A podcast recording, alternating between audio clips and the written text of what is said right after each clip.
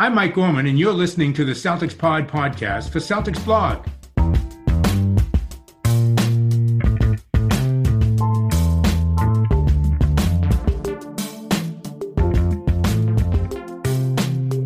What's up, everybody? Happy Monday. Nice little treat for y'all. We're going to be doing a three man pod today, joined by Mr. Greg Manakis, who's usually here on a Monday with us, and joined by Mr. Will Weird, who's usually with us on a Friday, but when we can, we like to get together and do this three man pod. Now, as we know, Will is an international man of mystery. One minute he's in Mexico, next minute he's somewhere in New York, and then he'll be, I don't know, Brazil, Puerto Rico. He's actually in Texas right now at home, which uh, nailing him down to one spot seems to be quite difficult. And we have our resident rap genius, Mr.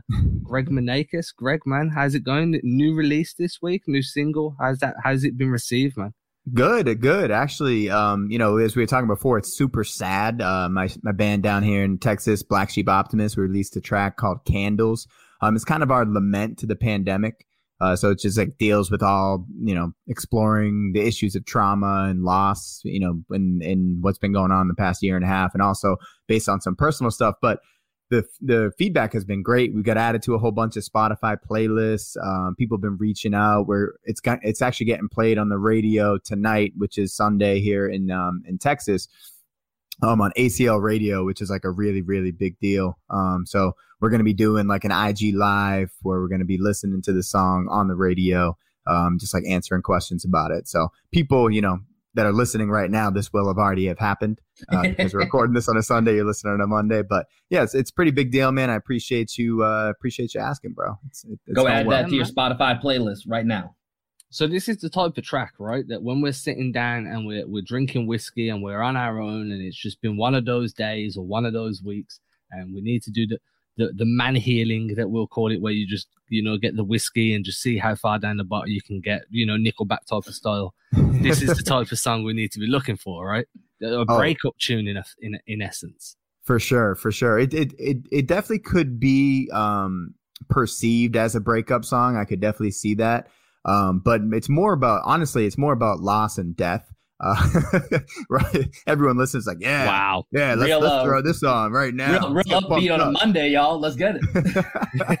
uh, so I hope you had a good weekend. Here's the saddest song in history. We're gonna bring no, it, you down it, right away, bro. It is super super sad. And my uh, my producer David Price is uh, actually a violin teacher. It's like what he does for a living. He just teaches violin like twenty four seven uh, had just wrote this beautiful solo at the end of it. So if you do end up playing it and um, you know putting it on your Spotify playlist, make sure you stick around. The last minute and a half is just crazy. The first couple times I heard it, I was literally brought to tears, bro. Like it it it it can get you in the feels for sure. So if you're going through it and you kind of want to lean into the sadness, Black Sheep Optimist Candles will definitely get you there. Yeah, well, yo, Greg, oh, do you think this is do you think this is something Team USA should be listening to right now? Yeah, yeah, for I was sure. Gonna say sure. the exact same thing, Will man. Let's you, go, Adam. You, you, got me, man. You got me. I tell you what, Team USA need Gordon Bombay because they're not going all the way without him, dude. this is what they need. They need Gordon Bombay and they need Kenan from Kenan and Kel to come on the scene with that knuckle puck, and then well, we might. I thought I thought that's what was Jrue Holiday was gonna be. You know, he came in, he he was adding that that uh you know that street ball. He was he he actually knew his role you know, which I feel like was one of the biggest issues yeah. on Team USA. Like Kenan Thompson in Team USA, he had one role, right? On in, in Mighty Ducks. He came in, he shot his knuckle puck. They did that ridiculous switch at the end where somehow he was allowed to put on Goldberg's jersey. Ma- makes zero sense. I don't know how they did. The, they somehow seconds. did. They somehow did the switch in the huddle. I was. I rewatched the movie during the pandemic. It. They call a timeout. They come over to the bench. They huddle, and somehow no one notices that the goalie who wears the most I don't play hockey, but he wears the most padding out of anyone on the entire team changed clothes with another player on the bench in the Somebody middle of the, the game. Goalie. Nobody noticed. Nobody oh, yeah, noticed. Man. All the pads as well. Like we're talking full gear, dude. This yeah. wasn't just like a switch t-shirt type of thing. This exactly. was like down to the skates. We're just switch. How did they have the same feet, same size feet? Like there's too many variables that just don't match up. Hey, hey, but to that- be fair, Goldberg and Kenan were both a little chunky. So like, you know, they might have like matched up with like some of their attire. They could have been wearing the same XLs, double XLs. So I don't know. Maybe some of it matched up. Maybe he was trying to diet though because he was trying to feed up the other goalie on all those those cakes. Do you remember? yeah, Cat the goalie. We're getting sidetracked again, dude. We're getting sidetracked. I'm a big fan of all the Mighty Ducks movies. Um, I rewatched them very, very, very recently because I'm a huge child. I think I agree. I think uh, Jrue Holiday knew his role. A bunch of other dudes didn't know their role. Um, I think Tatum was used incorrectly, personally. Um, you know, you put you're posting him up in the corner. I, I understand that when KD is on the floor, then KD is your focal point of the offense, and I think we can all agree like that's completely fine. But I just feel like you know KD sat a lot while Tatum was on the floor, and Tatum was just posting up in the corner. He he had two fast break moves in the second, I think, and then he hit that three in the third. And I just I don't know, man. This it was a completely disjointed performance, top to bottom. And I'm saying it again. They need Gordon Bombay if they want to go all the way. So are you are you saying that uh, Coach Pop is doing a bad job right now? I think that was a bad coaching performance. I'm not saying it was a bad job in total, but I do think that um, that specific performance was uh, not what we've come to expect from Coach Popovich. Yeah, it's. I mean, it's kind of tough with this team, and I think we we noticed this a little bit in some of the prelim games. Obviously, the losses to Nigeria and Australia is that this team was missing. You know, just people. And you mentioned it, Greg. Holiday knew his role, and that was kind of one of the reasons why he was one of the few successful players. And when you think back to the games leading up to the Olympics, Keldon Johnson stood out because he knew his role. He was the dive guy. He was the guy that was setting screens, rolling, spacing the floor. He wasn't trying to figure out his role. And this team has has a real problem in that area. And so, you know, that does kind of fall on Pop. You know, it's also probably a little bit of the roster construction of, of, of what he's working with. But, you know, something that as I was watching the game, I'd love to hear both of your perspectives on this from an X's and O's stand. You know, like you look at these two teams, France, certainly talented. They have Evan Fournier, Rudy Gobert, you know, pr- pretty much actually a bunch of ex and current Celtics. So Celtics players at least getting some dubs in the in the Olympics, I guess, is a little silver lining. But you know, you look at these teams from a talent standpoint. Even though France is a very one of the more talented international teams with NBA players, there's still a pretty big gap when it comes to just pure talent, and especially when you look at guys that go get buckets. There is five or six guys on Team USA that you would probably consider in the top 15 to 20 scorers in the NBA right now.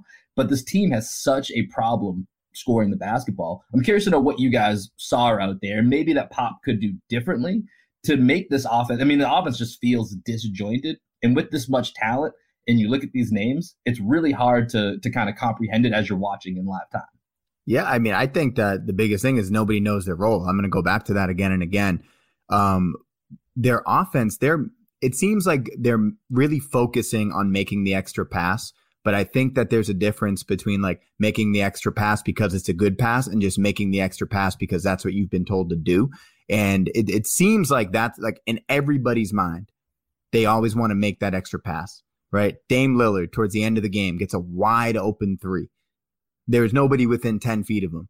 is running out at him. He's kind of like playing between the gap. Is he going to pass the ball to the corner? Is he going to, you know, is he going to shoot the shot? And he decides to pass the ball to the corner, and De Colo was right there and just you know stole the ball, and that was a big moment in the game. Dame Lillard, when you think about who Dame Lillard is in the NBA, there's no way Dame Lillard passes up that shot, zero chance, right? So if you're Dame, lean into being Dame.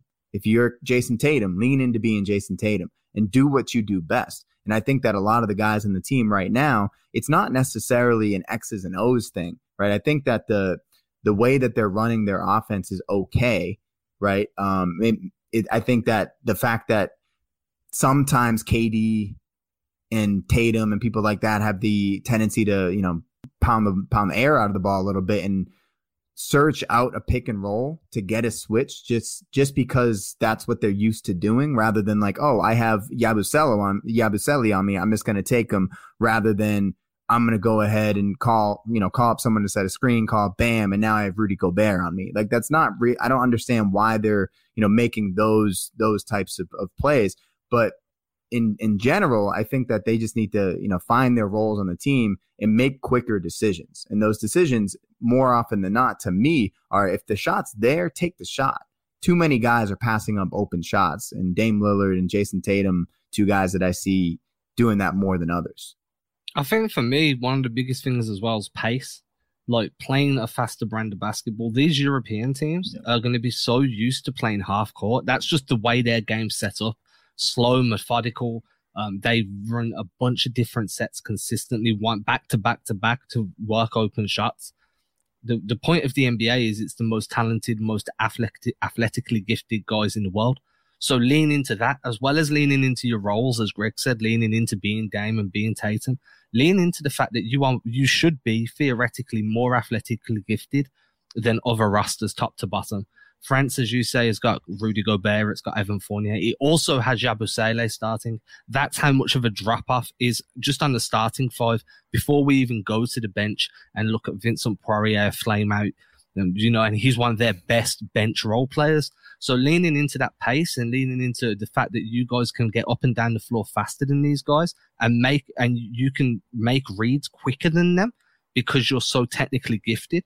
That makes a bunch of sense to me. I felt that um that you, Team USA played at France's pace rather than playing at Team USA's pace. It was definitely a European um, like speed of basketball rather mm-hmm. than an NBA speed of basketball. And I think that when Team USA in previous years have played NBA brands of basketball with that pace and that movement and more off ball cutting, that's when European teams might hang with you for a quarter, might hang with you for a half, but they they just aren't physically gifted enough to hang with NBA level talent, um, top to bottom on a roster for a full four quarters.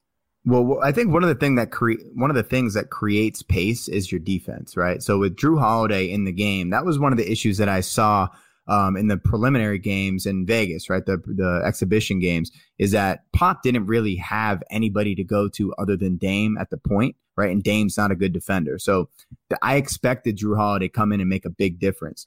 But the rest of the team, you know, the the fact that Jayson Tatum was on the bench during crunch time, it, you know, it makes me want to scratch my head because he's one of the more athletic, physically gifted defenders that that can create pace through the defense. Right. So I, I'm just confused as to why Devin Booker and Zach LaVine got those minutes over mm-hmm. Tatum when they're not known for their defense whatsoever. And they're trying hard and they're playing hard, but they're not great defenders. Jayson Tatum is long and he can get into passing lanes and he can create pace by, you know, deflections and things of that nature. So Jrue Holiday, Jayson Tatum, Kevin Durant, Bam Adebayo, and I don't know, maybe maybe Dame's on the court for three point shooting. That's more of the lineup that I would I would say needs to be on the court because I don't think this team is going to find chemistry on the offensive end before the end of this tournament. I just don't see it happening. I think they could get hot for a few games, but they're not going to out execute these other European teams. So for me, I think that they're going to have to do it on the defensive end, and Pop needs to find his best defensive lineup. And it seemed like today, for whatever reason, maybe because he just saw Booker in the finals, that he was going to Booker a little bit more mm-hmm. than I expected. Um, Will, I, I know you wanted to hop in. Well, first of all, it, the fact that Booker and Holiday played as many minutes as they did, seemingly just landed in Tokyo the night before, coming off the finals, that was a little bit unexpected for me. And, you know, as you were talking, you know, I had the same thought of like, why are we going with this Booker LaVine combo down down the stretch? And, you know, the only thing I could think of is, you know, you talked about those quick decisions. And with Tatum, something that has never been his forte is that quick catch and shoot re- like release. That's that's just not something that that he's great at right now. But you think of Booker LaVine. maybe with that spacing, they're a little bit more quicker in that respect. So as far as the overpassing, but the ball movement and trying to find a way to get quick decisions, neither Booker or LaVine are going to be a guy that's gun shy when it comes to getting their shot and being in that place. And that's somewhat of a role that they're familiar with. So I don't know. I'm just trying to I'm just trying to think of what Pop's reasoning would have been. But you know, back to Adam's point, that was the major difference for me watching the exhibition games and today is that the times where it looked like they had some separation in the exhibition was when they got out in transition, used their athleticism, used their speed. And as you guys were talking, I was trying to go through my head and think of a moment in this game where I could clearly think of a transition opportunity that, that, Team USA had, and I'm really struggling to find one. And I think it, you know I think that's probably the answer that that this team needs to figure out is how they can get out in transition. And you know, Greg, you laid out some great points of how they can maybe do that defensively and look to have a more defensive lineup as opposed to that Booker LaVine combo. But you know, we'll see what Pop does going forward here. From a specifically X's and O's standpoint, though I think that um, Team USA's game plan was quite rudimentary in terms of just straight up stagger screens, wait for the um, wait for the second screener to slip hitting with the pocket pass. That was the predom- predominant entry pass that they were looking for. Uh, you didn't really see them run many variations of like stack plays or they weren't really running too many weaves. Um, and I'm not saying you need to. I'm, I think that with the amount of talent you've got there, you don't need to lean into that type of execution and that set calling. But I do think when you're playing at a slower pace, and like there's one play in my mind where they had Evan Fournier come off a zipper a zipper um, cut, and it was part of their zipper series that they were trying to get a lob down to um, Rudy Gobert. And I remember thinking to myself, I haven't seen a single Team USA guy have to make one of these cuts. I haven't seen any cross screening action. There's, it seems very much perimeter based. And if you're going to play, allow another team to dictate the pace of your offense, then you at least need to, need to be willing to go a bit deeper into your playbook than a couple of perimeter screens and then wait for guys to ISO. Because if you're letting them dictate the pace, you're letting them control the game and you're not in the rhythm enough to, to just lean back and rely on your skill set because you've been taken out of your comfort zone. Hey, real yeah. quick, do, do, we want to talk about Evan Fournier for a minute here? Just because Evan, Evan Fournier was the star of the game. I, Greg, I knew you were about to jump in here or something, but I know as a Celtics podcast, we have to address Evan Fournier at some point here. Let's get into it. Let's get into it. Yeah, man. I mean, just watching him play today with the confidence. I mean, it almost felt like we were watching a different version of Evan Fournier toward, than what we got at the end of the season.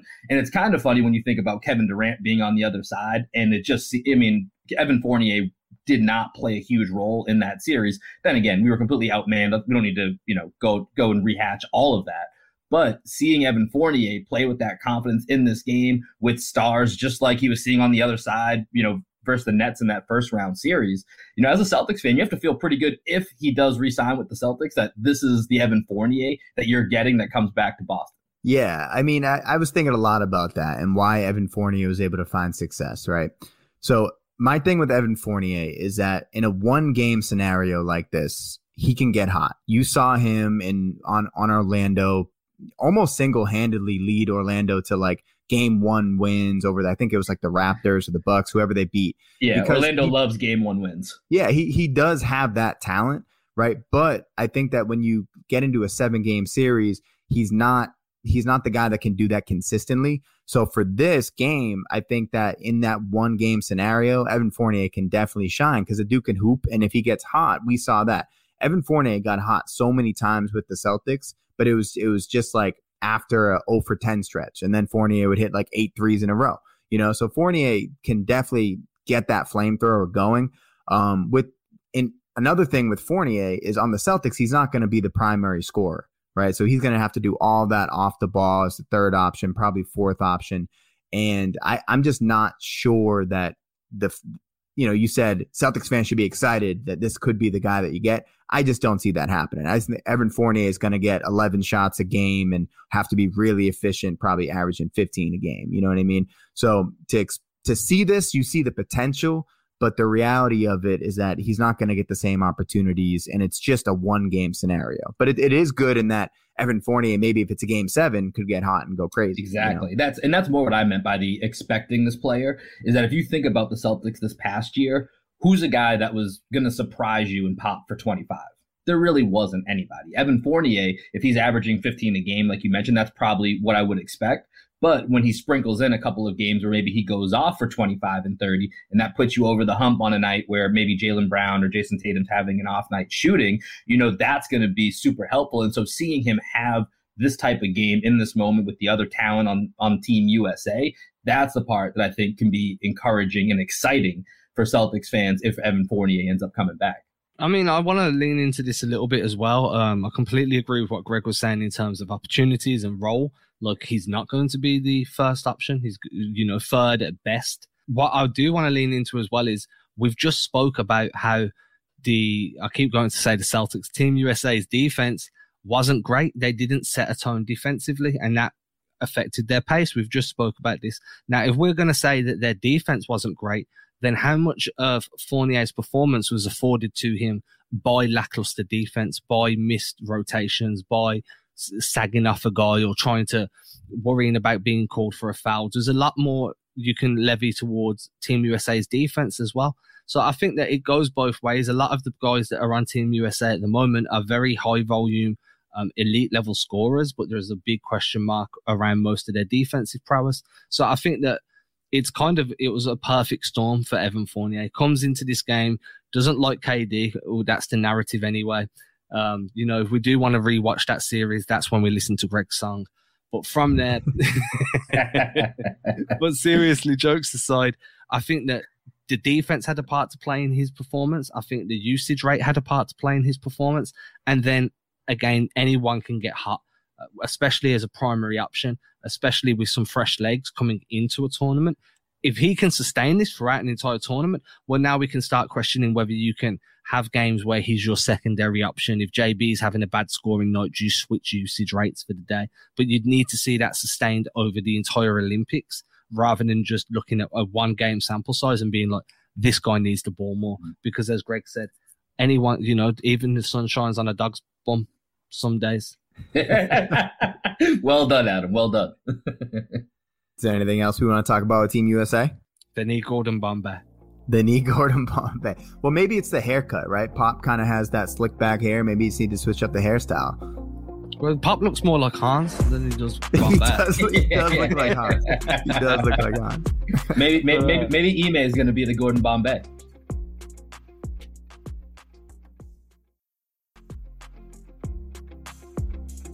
You don't know. I saw somebody on um, I think it was on Facebook, and they were like, "Oh, Udoka's not doing a great job with Team USA right now. I was Celtics fans worried. I was like, this, I'm not even going to respond to this because this. What, is what is that based on? How, I don't even know how you get to that conclusion, but yeah, I, am obviously he knows more than we do. Yeah, he's like in, he's in that Team USA roster like a room. I should reach out to him and ask him for an interview so we can see what's going on behind the scenes.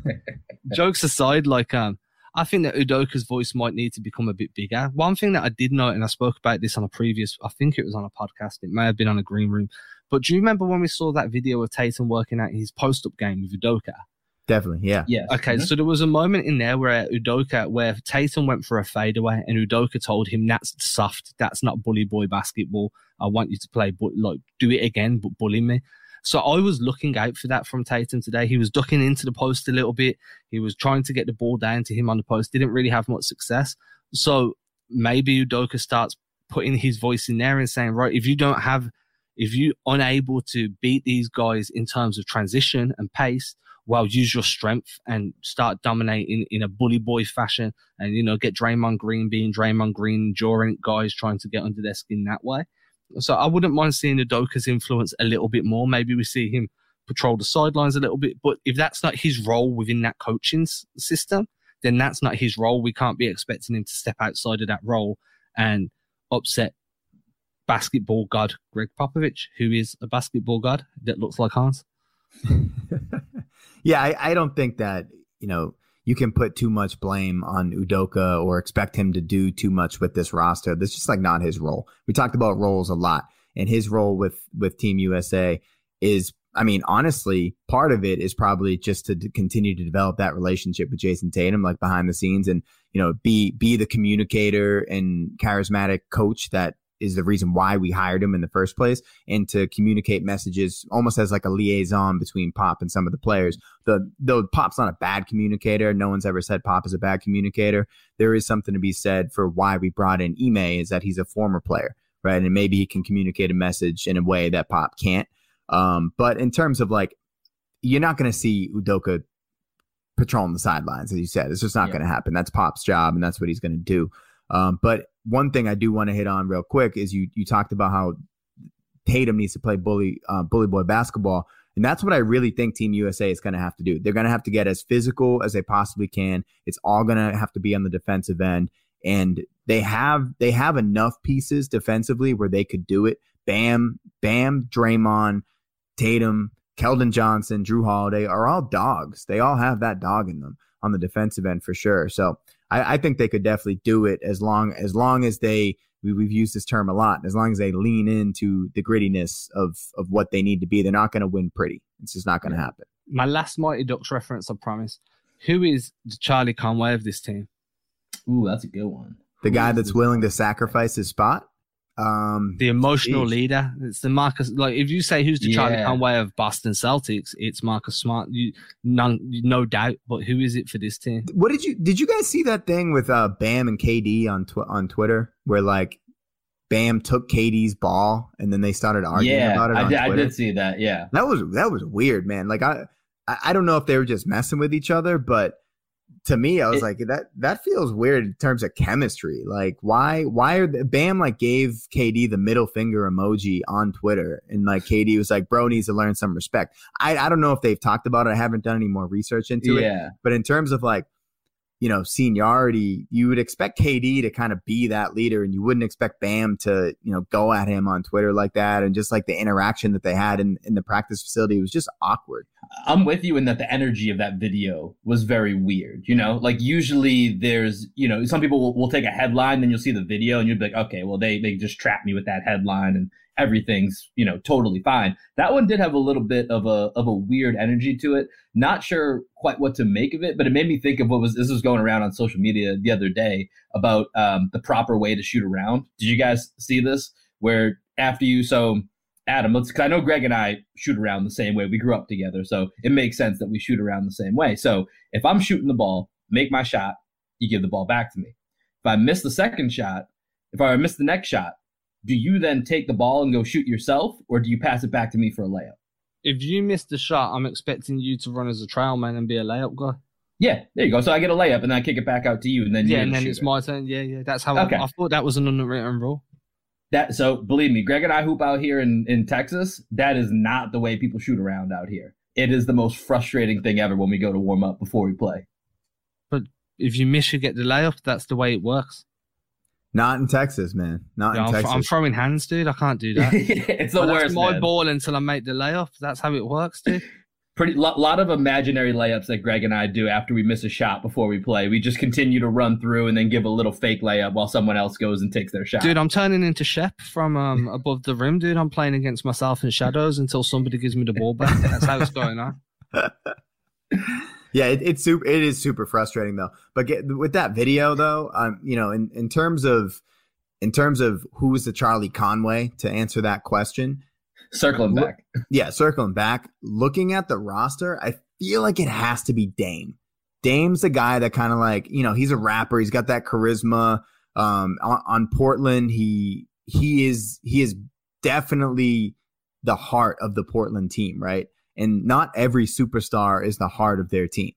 You know, James Harden wasn't necessarily the heart of the Houston Rockets uh, Kevin Durant's not necessarily the heart of the of the Brooklyn Nets, but Dame Lillard, the superstar, is the heart of what's going on there. Like Draymond Green, right? It's another another guy. He that, could be the he, he could be the Charlie Conway, but I don't know, man. Draymond, I feel like Draymond just rubs a lot of guys the wrong way, and I wouldn't if I was on Draymond's team.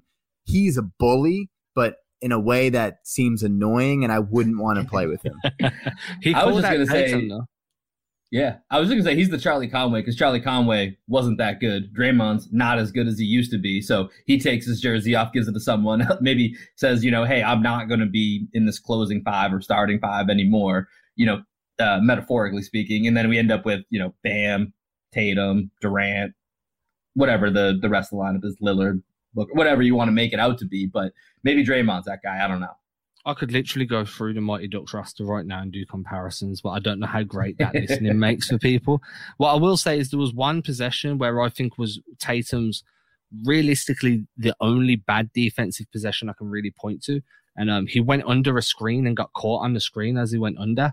And um, I can't. I think it was Heurtel that hit the free.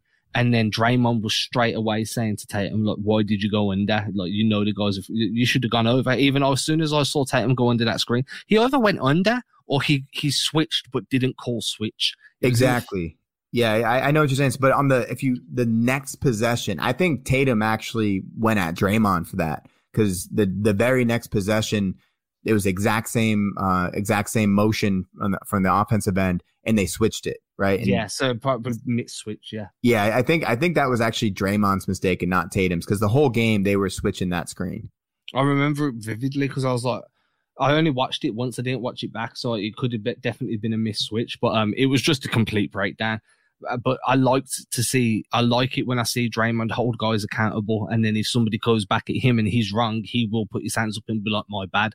And that's why I like Draymond as a leader because you need somebody like that out there that's going to be barking at you. Like, because you know, then, like, if I mess up, I've got to listen to this dude and I don't want to hear this dude's voice no more. I've heard it enough. So I'm not going to mess up. Like, that's kind of the mentality I look at. And I feel like Smart does that to a lot of the guys on the Celtics roster. And sometimes you're just like, dude, we just shut up. So I'm not going to mess mm. up because I don't want to have to hear this guy's voice. For sure, for sure. So we got we got Jrue Holiday is Kenan Thompson, Draymond Green is Charlie Conway. Biggest question for me is who's Julie the Cat Gaffney? Oof. Oof. How about Keldon Johnson coming off the bench last minute provides a spark? Nah, he's Julie the Cat was like one of the most talented people on that team. Keldon John Keldon yeah, Johnson's fair. like I don't I know. think it has to be Tatum. Julie the Cat rode the pine as well, and Tatum's starting bent on the bench at the moment. Okay. So maybe Tatum's Julie the Cat, and then KD would be Adam Banks. Yeah, Katie's, KD's, KD's, KD's definitely, definitely Adam Banks.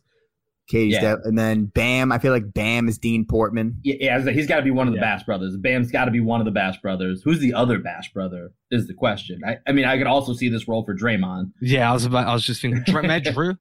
no, Jrue. Yeah. We, no, Jrue, no. Jrue's we said Jrue was. Uh, yeah. I was Jrue's Kenan Thompson. Yeah, it's the first one we did. Hmm. What's okay? Ooh, this is a good one. Who's JaVale McGee? Uh, he's he's the guy from Texas. He's uh, uh, what was that guy's name? I'm blanking on his name. Adam, what's his name? I just know him as Cowboy. Wasn't it yeah. Dwayne? Dwayne? Dwayne? Dwayne. Dwayne. That's what it was. From Austin, Texas, actually. Yeah. Who else is that? Who's Goldberg? Uh, ooh. I mean, Draymond. That could be Draymond again. Draymond's everybody on the Mighty Ducks roster.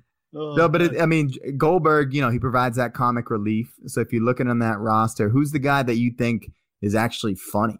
Khris Middleton's funny looking. I don't know if he's actually funny though. oh man. Once again, Draymond's actually probably the dude cracking yeah, he jokes. has to be the guy. You know what I'm saying? Like, I think that we're just going to admit now that Draymond is all of the Mighty Ducks rolled into one. I think we should move on from Team USA. People are going to be like direct messaging us like why are you talking about the mighty ducks um because we're sad that's why everybody because we are sad because we listened to black sheep optimist candles that's why yeah and then we went to watch mighty ducks as a park like a pick me up yep. so there's a whiskey and mighty rumors. ducks oh, i do love me some whiskey i'm not gonna lie um, there's a couple of rumors that have come out the last few days as well. I think one of them was Nigel Hayes and the Celtics having reported mutual interest. I'm not going to lie. I weren't following college basketball when Nigel Hayes was playing college basketball. Um, it wasn't even available in my country at that moment in time. I've seen his European footage. He looks decent. He looks like he could come in and add something to the bench, add something that's missing in terms of size, a bit of floor spacing, and defensive intensity. How do you guys feel about a potential roster spot being taken up by another EuroLeague flyer?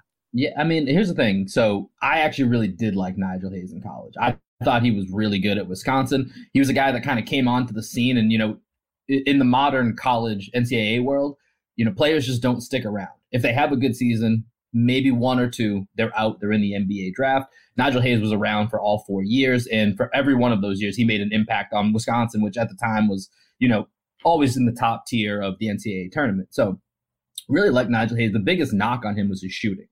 And so I haven't had a chance to look at some of the footage yet from him overseas, but just the numbers that I saw that he that he had put up, he had improved his three point shooting to be, I think it was roughly 40, I think it was 44% and about 89% from the line. And I think those were some of the biggest knocks. So I haven't seen the tape on him yet. Really liked him in college. You know, I, I think it's an interesting flyer for the Celtics to take on a guy that that I did like several years ago, but you know, I, I, don't know how much of an impact it will be. But as far as a flyer goes, summer league, I mean, I think really what it would be is if they do bring him in, that means maybe they think he's a better fit than someone like Jabari Parker, who doesn't have a guaranteed spot. That's where I would assume his roster spot would be going if that's the the way that that Brad Stevens in the front office decide to go.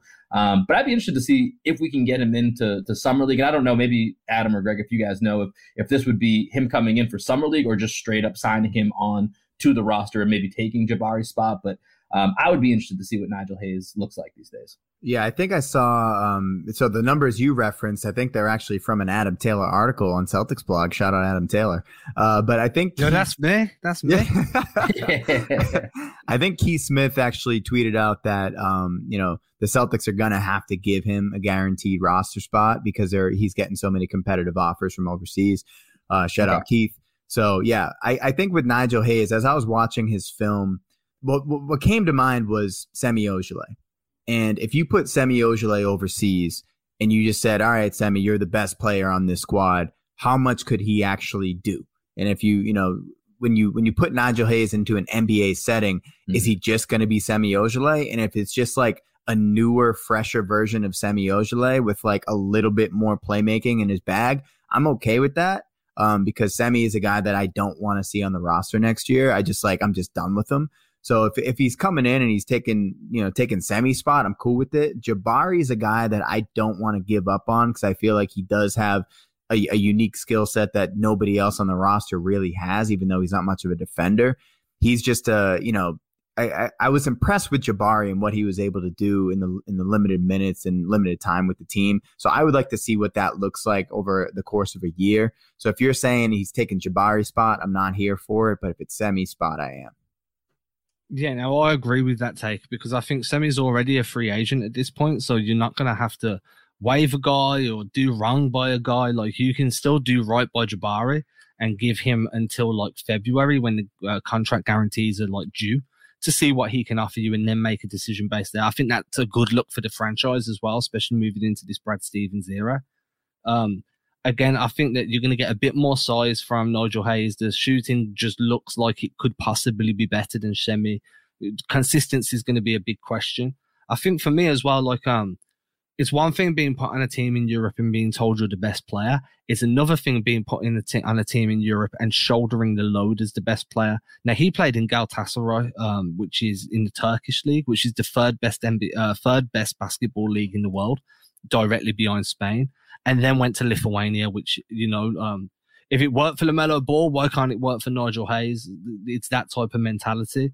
So I, it's not like he's been playing in some scrub like fourth division Spanish league where guys are being paid like 30 euros a year to play basketball. He's been playing at some real, real high level and found consistency there too. So coming into the NBA is going to be an adjustment. But if he can hit 38% of his threes uh, from the corner, from the wing, and then get a bit off the dribble and get to the line and hit 80% from the line, I, I feel like that's a decent upgrade over Semi, especially if he can defend at Semi's level or above.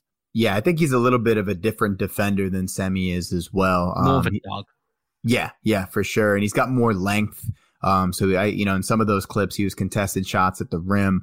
Um, he does have that little hezzy Jimbo that Kevin Durant, Jamal Crawford, all those guys do. So he likes going left, hang, dribble, pull up three. I don't know what his um what his splits are in terms of catch and shoot versus shooting off the dribble. But in the highlight reel that was on your in your article, Adam, I think he had like four or five of those shots where he you know left hand hang dribble pull up three, and I don't know if that shot's really gonna be there for him in the NBA. Um, so you know if you take that out of his bag and then you you say, you know, are, as a fourth option spot up shooter, I'd have to look at his numbers, but. I mean, I think it's worth a flyer, like I said, as long as he's replacing Semi.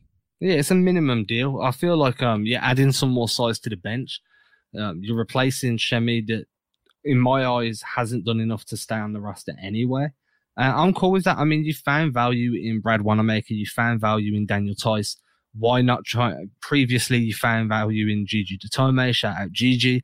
The only one where I feel like it's been a bad pickup has been Poirier, and you know that's just is what it is. Bigs take longer to adjust to the NBA. He came into a team expecting to contend, so I think this could be a good pickup for them. I, I don't see any downside, especially when the amount of money being extended would always be a minimal amount of money. Yeah, that the couple of names that you just mentioned is right where my mind went to when I saw this rumor was thinking of the success of, of Brad Wanamaker and Daniel Theis for bringing a guy like Nigel Hayes. I mean, granted, we're talking about a guy that's probably you know, one of the last roster spots that's going to be on there. But I do think it's a little bit of the Celtics looking forward to, you know, what they're going to have available come free agency and where they are going to need to kind of piece together whether it's some depth either at the point guard spot or at the wing spot, depending on maybe what they can do with their mid-level exception, whether that's the taxpayer five million or if they get the full mid-level if Fournier doesn't come back, which I think is around 10 million or so. So they may have a few more options, but one of those is likely to get left out and need a little bit of additional depth. So I think Nigel Hayes could be worth a worth a flyer there. And you know, everybody's looking for those PJ Tucker type dogs right now. So if you can get some of those dogs on the end of the bench, you know, it might be just something different than Semi. You just have a different, you know, different feel, different mojo. We've seen we've seen how the story plays out with Semi. So maybe it works a little bit differently if you get a guy like Nigel Hayes who's a little maybe a little hungrier after some time overseas. And then the only other rumor that's out there, and I want to keep this short because I feel like it's Groundhog Day with this one, is obviously it's Bradley Beal. Bradley Beal may or may not request a trade. Damian Lillard may or may not request a trade.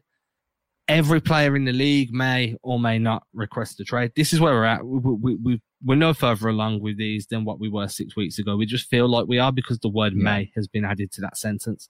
Um, which brings you back to how can you get Brad, how can you get Bradley Beal? Do you have to give up Jaylen Brown? Do you have to give up Marcus Smart? What do you have to give up? I feel like that's an episode within itself, but I don't want to get too deep into that discussion until we actually know Bradley Beal is available. Yeah. I don't know if anyone else feels the same way, but this to me just feels like a very off-season esque rumor. And obviously, the first thing you hear then is Bradley Beal wants to play for Boston. Great if he does. I'm super happy about that.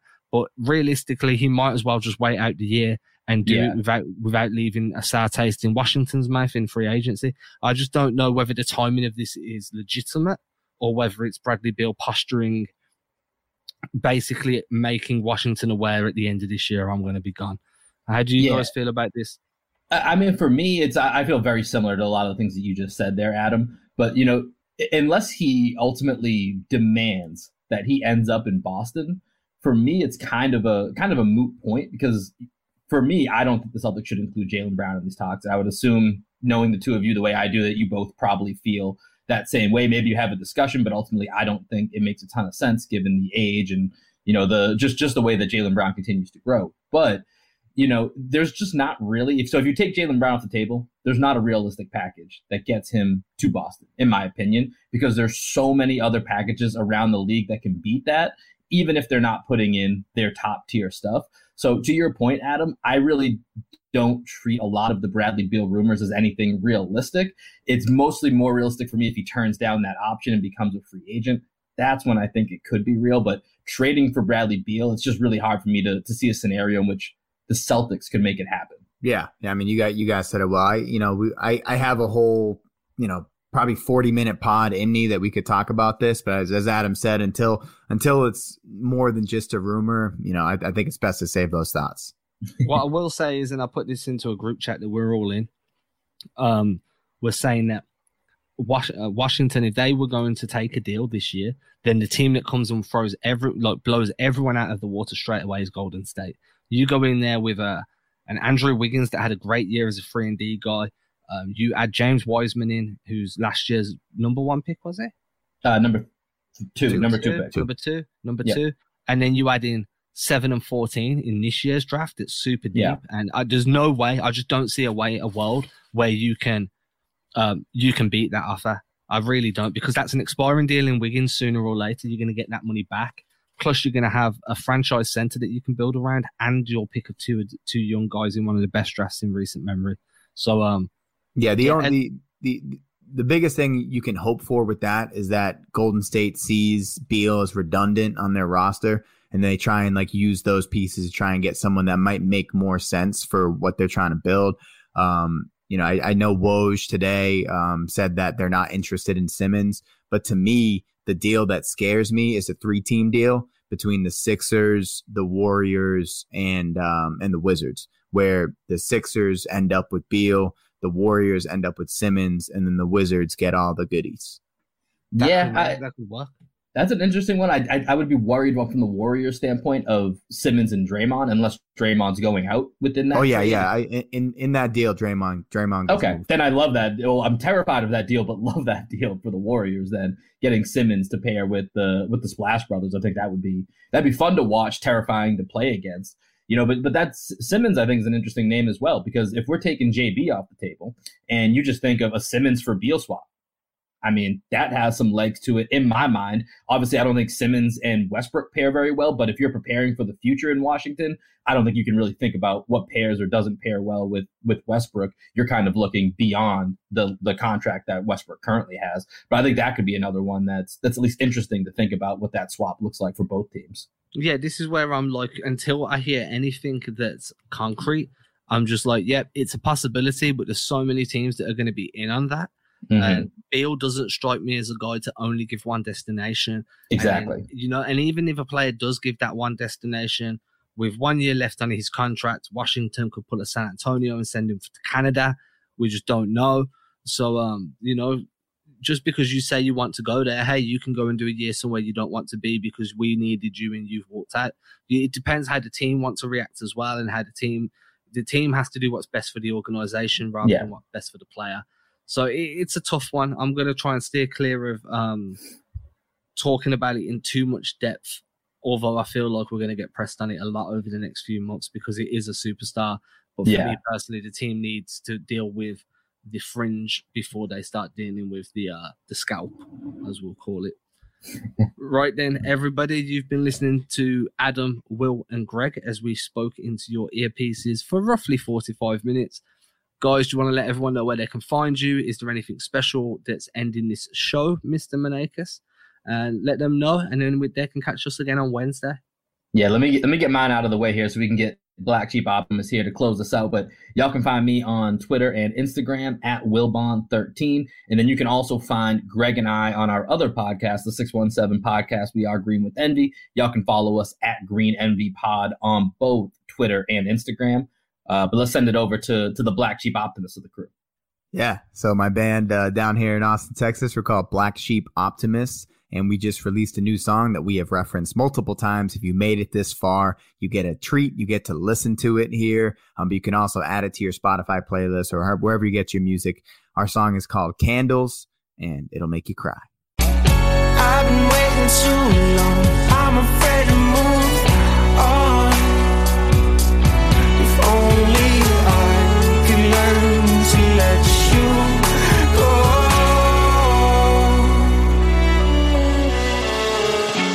Could say I've been gone, I've been far away as I stayed in place at home.